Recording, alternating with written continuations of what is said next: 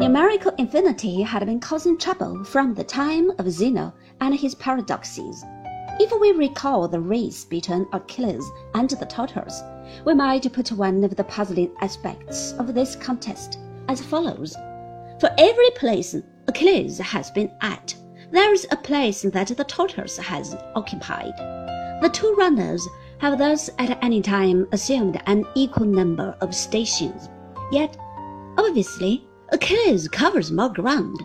This seems to run counter to the common sense notion that the whole is greater than the part.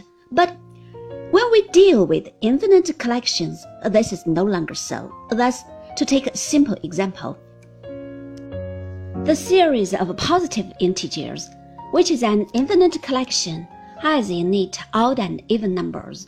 Take away all the odd numbers, and you might think that what is left is half of what you began with. But there remain as many even numbers as there were numbers altogether at the start. This somewhat startling conclusion is quite easily demonstrated. First, we write down the series of natural numbers, and then, alongside it, a series resulting from it by doubling each number in turn. For every number in the first series, there is a corresponding entry in the second. There is, as mathematicians put it, a one-one correspondence between them. The two series, therefore, have the same number of terms. In the case of infinite collections, therefore, a part contains as many terms as the whole. This is the property that Cantor uses to define an infinite collection. On this basis, Cantor developed a whole theory of infinite numbers.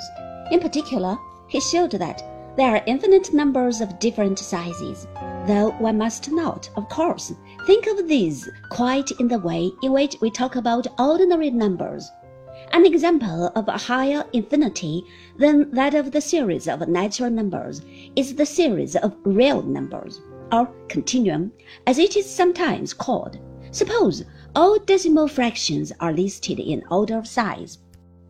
We now make up a new decimal by taking the first figure of the first entry, the second figure of the second entry, and so on, and raising each figure by one.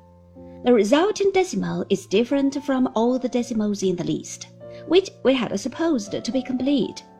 This shows that a denumerable list cannot be made up in the first place.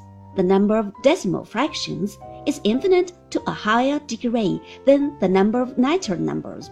This so-called diagonal process has later been of some importance in symbolic logic too. Another question of basic interest to the logician came to be taken up towards the end of the 19th century. The ambition of mathematicians from the earliest times has been to show the entire science as a system of deductions from a single starting point, or at least from as few as possible. This is one of the aspects of Socrates' form of the good. The Elements of Euclid provides an example of what was required, even if Euclid's own treatment was defective.